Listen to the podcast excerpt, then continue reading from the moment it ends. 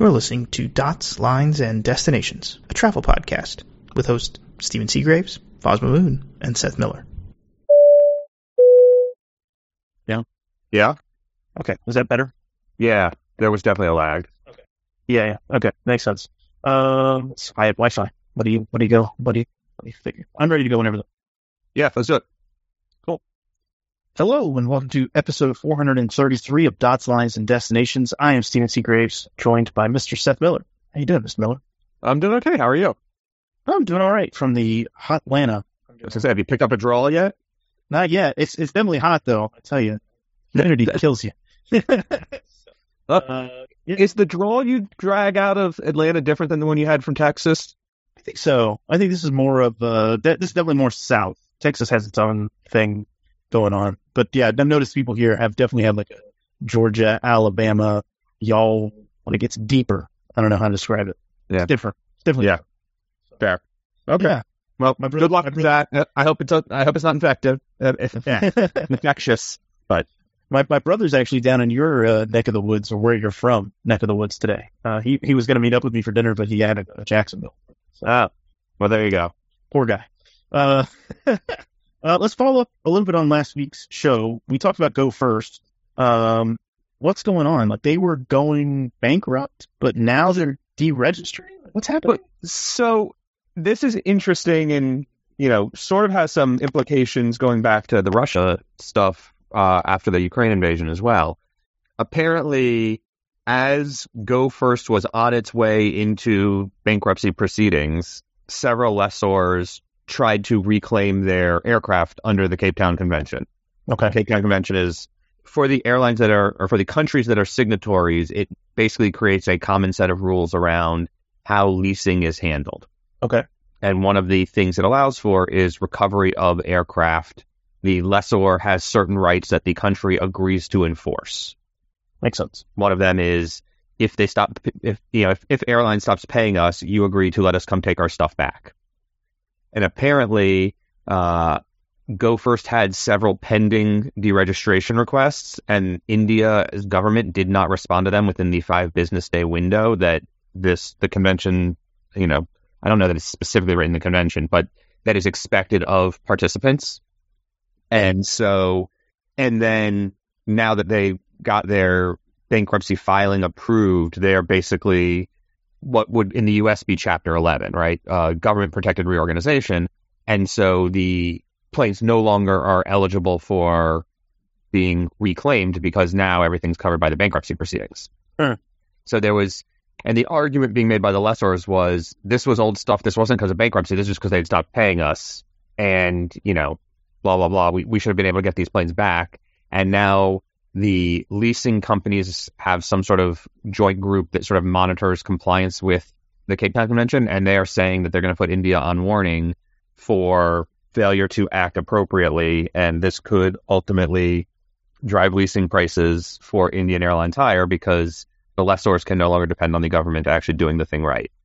I see. So they they're basically saying it's like a it's like a warning, like a Yeah. warning label on it. Yeah, yeah. on a country, but it's Yeah. it's for the entire country, which is the interesting part, right? It's not just one airline. So, you know, if you're Air India or Vistara, which I guess are owned by the same people now, or if you're uh, what's that, Indigo, who has got you know reasonable financials, it would seem, and the backing of uh, the Indigo Group, which is that right?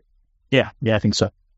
A- anyway, I think I think you're right. no, I it's someone else's money. I don't think Indigo Group, which is the like U.S. based LCC, whatever, uh, is an investor in Indigo of India. But anyway, Uh, well, Indigo the airline and Indigo the bigger sort of hedge fund that invested airlines.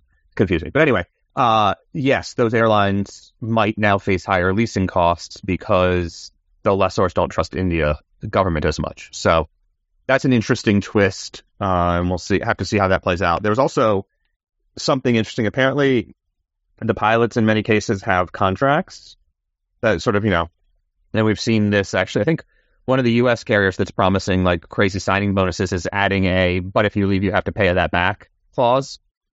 that's one way to do it. Makes sense. Um, and people freaked out about that. But apparently, some of the in, some of, like the pilots in uh of Go First had a contract, and the company wasn't providing the sort of statement of prior work and releasing them. So they were unable to prove like, no, I've been a pilot for X, you know, for X months or X years at this airline. Here's my proof.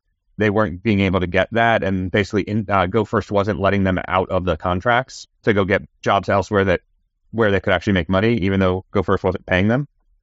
That seems pretty crappy. Yeah. So, hooray. Um, there's some interest. There's a lot of interesting stuff going on with pilot contracts in India right now. Actually, Air India was doing some weird stuff too. I didn't. I mean- I don't entirely understand. Trying to get people, trying to get their pilots to sort of sign on to new contracts from their existing uh, situations. So, like, how does this work then? I mean, Go First is dead. No, no, no, man. They said they're going to come back. Two weeks, ten, uh, ten days, something like the 25th. I think they're selling seats again. But I mean, how how long have they been dead so far? Uh, about ten days. So I think they they grounded their fleet maybe on the third, fifth, something like that, early May. I mean, I think the question for me is like, when do you really call them dead? Sure. I mean, Jet Airways isn't dead yet, right? No, Jet Jet's definitely dead. Their CEO, the guy that they finally brought in a new CEO to replace as they were gonna, getting ready to relaunch, and he's left again after several months waiting for financing to finally, finally, finally get squared away. I, I think my point is though, like I can understand some of the pilot contract stuff. Like, hey, we're still working through this. Let's we're not going to release you just yet. It's coming. Yeah, I, I yeah, I think- that that's really hard to do if you're not paying them. That's that's true. I think that's the caveat, right? Like if you were paying them to sit on the ground, uh, it's one thing. But if you're not paying them, they're just Yeah. sitting idle and they're like, hey, I'm not earning a paycheck. I can't support my family. I think I think that's pretty crappy. Agreed. Um, next up is Haneda slots. So we talked about Delta and their um, Haneda switcheroos and what they're trying to do and what they're trying to get the DOT and Japan to sign on to. Uh, it sounds like someone objected. Yeah, United Airlines said, uh, "F that." I'm pretty sure we called we called that right. Yeah. Uh, we knew United was going to object. Hawaiian did not. Hawaiian also, it turns out, supported the flexibility the first time around. Okay. So that's less surprising. Um, Why do you think Why do you think Hawaiian's so open to it? Like they may get some more slots out of this. no, they won't. Um, but if Delta gets its way, no one gets more slots. Everybody keeps what they exist, they, their existing portfolios. Ho- I don't know why Hawaiian would want flexibility unless it thinks eventually maybe it might move some of its operations out of Honolulu to one of its other smaller airports. Yeah, I just don't I just don't see that happening. I mean, I guess there you could make a case that They so technically they own it. Uh, one of their slots is for three days uh, a week from Kona, maybe or Maui. I don't remember which. Well, a different airport. Um, they sort of split it between Honolulu and a secondary airport. But United basically came back uh, and said, "A, they expect full return of demand this summer, um, and f- expect that you know." Basically calls out Delta for talking only about uh, demand up through March, well before the restrictions were lifted, which we talked about last week. And also, um, there's some great, uh, here we go. Quote, Delta's proposal is without merit and is totally arbitrary. But what is for certain is that Delta's proposed pilot program is tailor made to benefit Delta's financial performance. Basically, calling out that it has nothing to do with, uh, yeah, benefiting consumers and communities and shippers as it always has been, rather than carrier financial performance. Um, United wants Houston access, and they say Guam also, which seems stupid, but whatever. Uh, yeah, it's uh, it'll be interesting to see what the DOT does. It, I still am not sure how the DOT can get away with coming back and saying, "Yeah, you're right. We should just." It did. Our earlier analysis that was based on providing the best service for the most number of people through diversification of gateways doesn't matter anymore. As long as there's enough different airlines operating enough flights, that's okay. I mean, I see what's being asked for. Yeah, yeah, I get the desire for Houston uh, access. I mean, that kind of makes sense, right? They've got a Yeah. Narita flight, uh, and A&A has a Narita flight. Um, I, I could see that being a, Yeah. an ask and and and, reason, and reasonable. It's- it's- Yeah, I mean, you, listen, United sent in a letter, sent in letters from the mayors of Guam and Houston, and it's re- rebu- uh, rebuttal filing. I mean that. I mean that's clearly we should listen to the mayors, Yeah, they're not messing around though. They, you know, they br- they brought backup. the big guns. Yeah, yeah. Um, yeah, it's interesting. I mean, I think. Do you think it's like a toss up whether or not the Yeah. DOT goes? I'd say it's 65-35 is how I'd put the odds of it not happening. I mean, I- Delta's Delta's gonna be pissed though if this doesn't happen.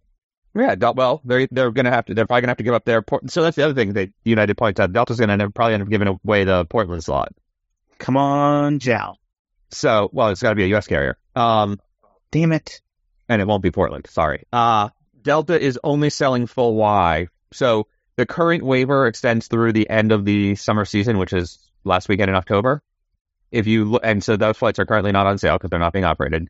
They have to be operated in the future. And so for October 30th or whatever going forward, Delta is currently selling round trip Y for $10,600. So that no one buys. Right. And whether they're doing that to artificially suppress demand or to demonstrate or just to not have any bookings so they don't have any to worry about rebooking later and refunds is unclear, but it's got to be one of those.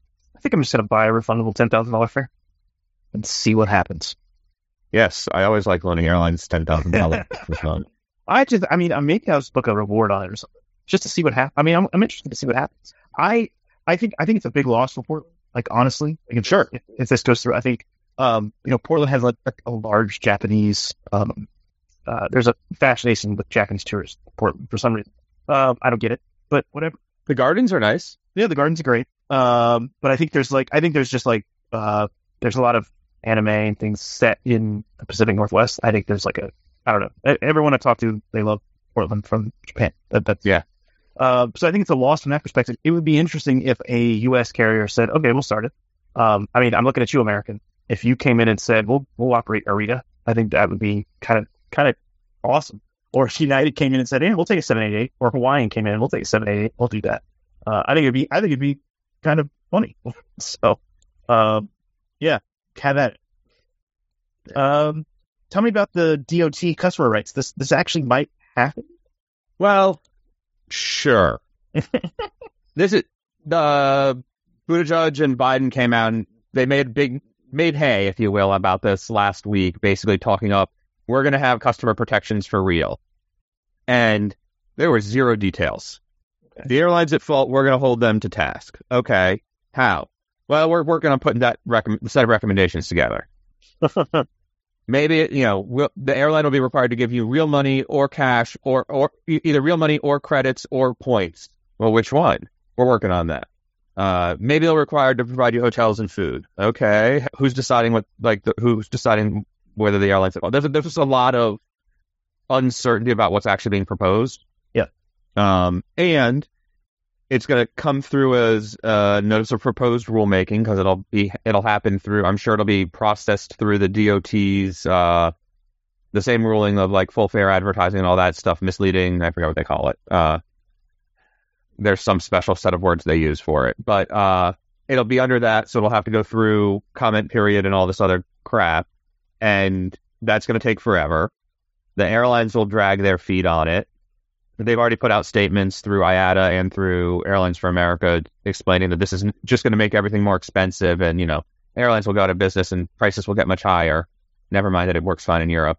Uh, and they're going to fight it tooth and nail. So that's going to take forever. And you know, two years from now, we may have a different administration. So who the hell knows if it'll actually happen?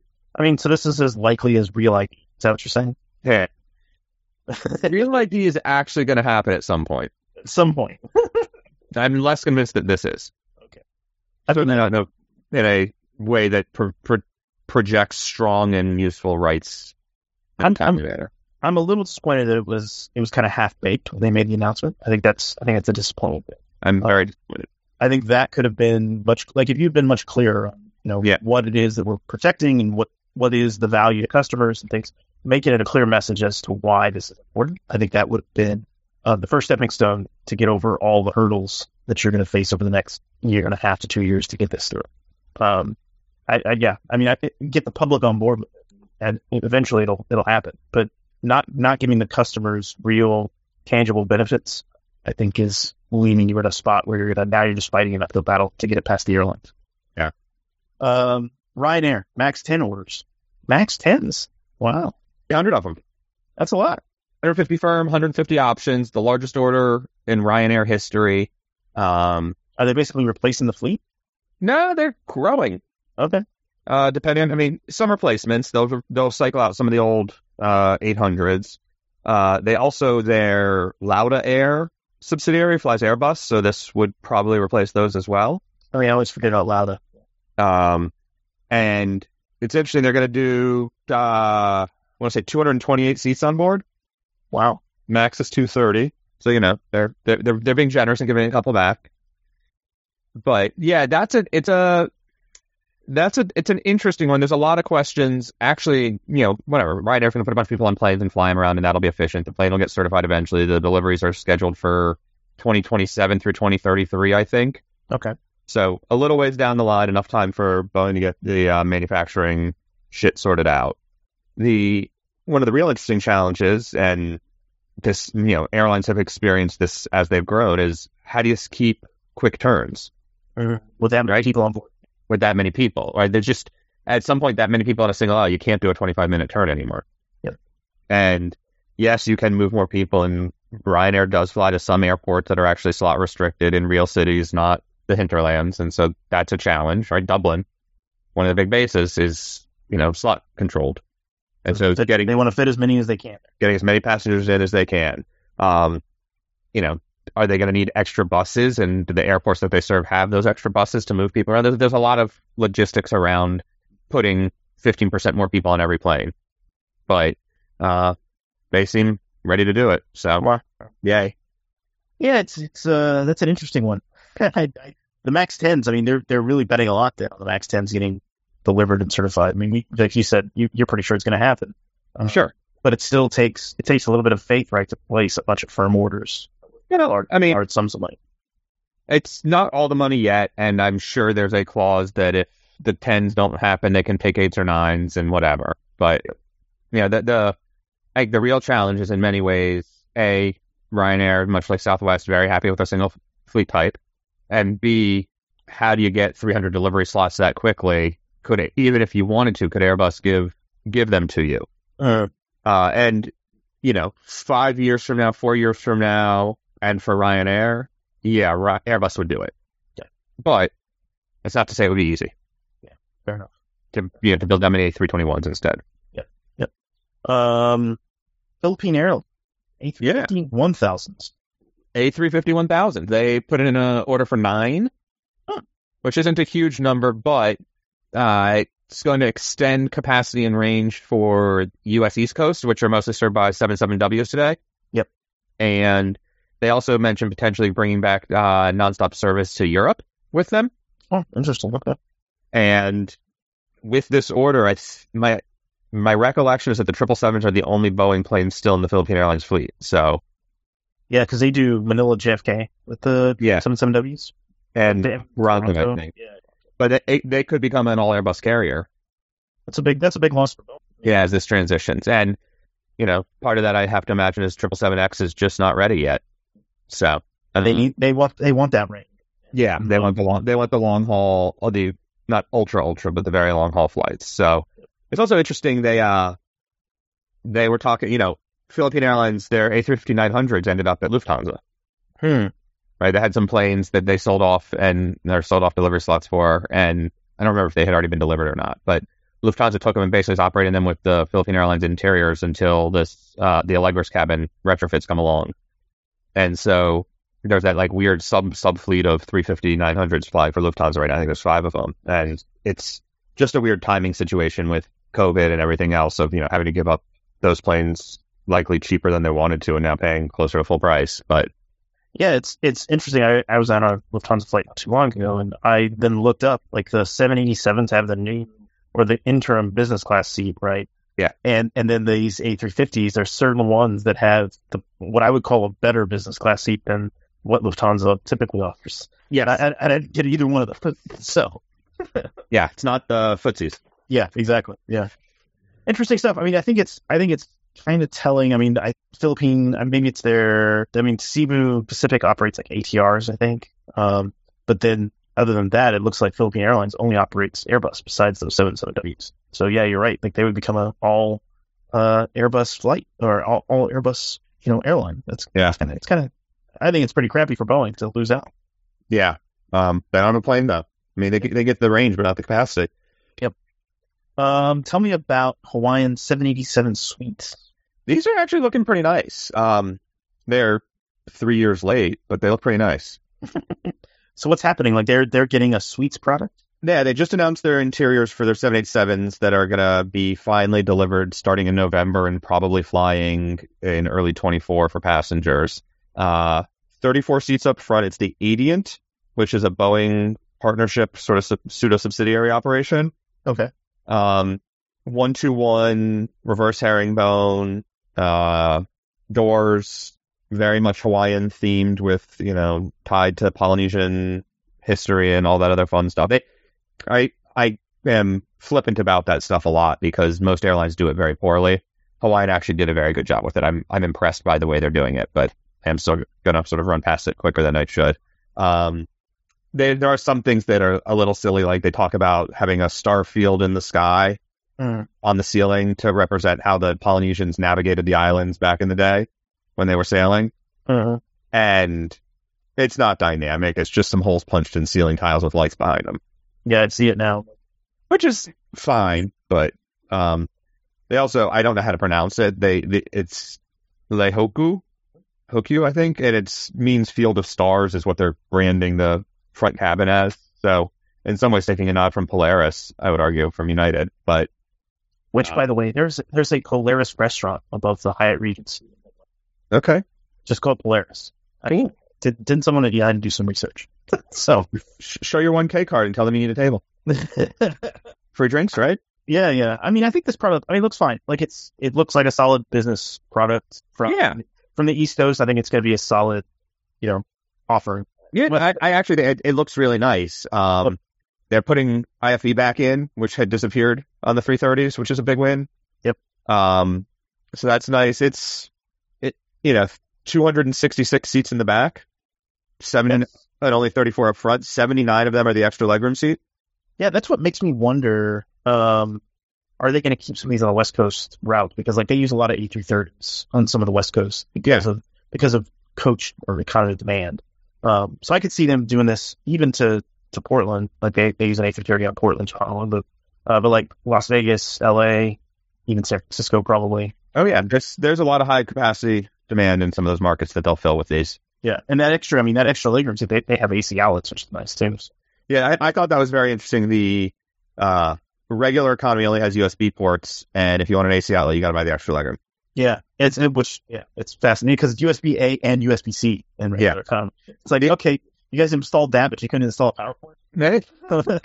Every plug counts, man. Uh, the other thing I think is interesting about it is if you look at, it's hard to tell from the photos and the renderings they shared, but it's like you can sort of see it in the headrest in economy. Mhm. The economy comfort section is mostly the outboard triplets, and the regular legroom is in the center. So it's almost like they put an extra row in the center section versus the outside triplets. Yeah, I do see the I see the gap. It's hard to make it out in the photos, but you can kind of tell that it's you can look, if you look at the headrests, there's a different trim on them in the photos. You can sort of see they get that the different headrest trim goes back like eight or ten rows on the outside, but only one row in the middle. yep, yeah, that's true. Which means if if you want a window seat or don't want to just for whatever reason don't want to be in that middle section, you more passengers are more likely to have to pay for that luxury. Super interesting. Yeah. that's cool. I'm uh, I'm interested to see how this goes. Yeah. Um, The, the, the other thing I will note that's just amusing to me is that the uh, timestamps on all the images that they shared is from 2021. so they knew about this. Oh yeah, they mean, listen. They announced the order in 2018. Uh, they announced that they had chosen Adient for the seating in 2019, with deliveries expected in 2021. These planes are at least two years late at this point. Yeah. So, oopsie. Whoops. Um, speaking of Hawaii, well, actually, it's not Hawaii. I mean, it's it's native. I, Yeah. I think that's I think that's the important part. Uh, Alaska Airlines has a livery replacing uh, Salmon Thirty Salmon. Yeah, I actually like this one a lot. It's a sort of a, a native version of the salmon renderings. Uh, Salmon drawings. I think it's a good way to put it. And it's it's really cool because uh, it was. I mean, I think it's beautifully painted with the colors. And I think the only complaint I have is that the logo seems to get a little lost. The Alaska wording seems to get a little lost with it. That's the only thing else I noticed. Yeah. Um, but other than that, I think it's gorgeous.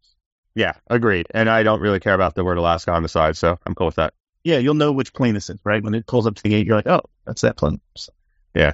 so, but very cool. Yeah. Uh, one of our friends is booked on one of the JetBlue flights to Amsterdam after the season changes, where they don't necessarily have slots yet. That's cool. Oh, really? Yeah, That's, we'll have to see how that works out for them. yeah, plus one. Uh, So anyway, that's an interesting situation. Just learned that. Uh, like, huh? Does this like an operator? I'm like, I don't know. like it's it's uh, we'll toss a coin here and tell you in six months. Yeah. Um. What about JD Power and their satisfaction results? So right, this is the annual survey. They do it. They release the results, and the airlines really, really like being the number one. Um, Southwest did not get screwed owing to the meltdown over Christmas. Really? Yeah, they're still they're still the winner.